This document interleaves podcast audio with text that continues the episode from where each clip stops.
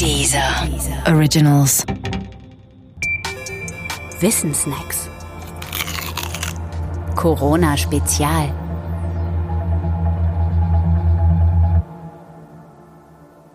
Wachstumsprozesse. Coronavirus und das menschliche Gehirn. Es ist eine Eigenschaft menschlicher Gehirne, fast immer daneben zu liegen, wenn es um die richtige Einschätzung von Wachstumsprozessen geht. Sie gelingt nur in wenigen Fällen. In den meisten Fällen aber versagt das Gehirn und es kommt zu systematischen Unterschätzungen mit manchmal lebensbedrohlichen Folgen. Und das selbst dann, wenn man absichtlich überschätzt, weil man schon weiß, dass das eigene Gehirn unterschätzt. Aber eins nach dem anderen.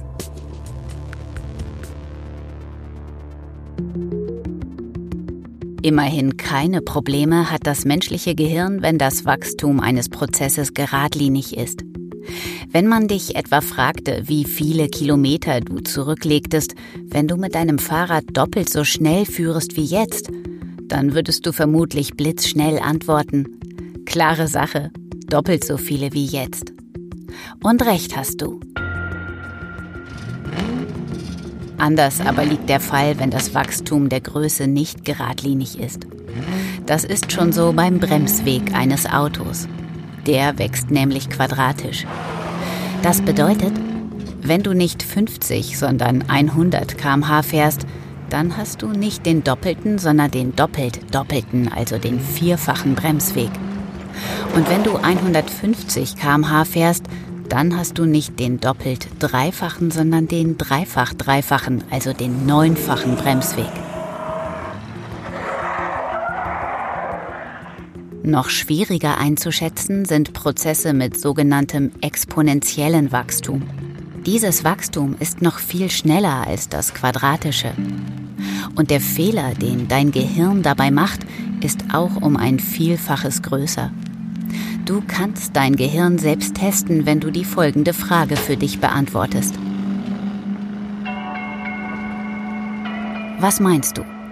Wie viel Geld stünde dir heute zur Verfügung, wenn du vor 1000 Jahren genau 1 Euro angelegt hättest zu einem jährlichen Zinssatz von 4% und zwar mit Zinseszins.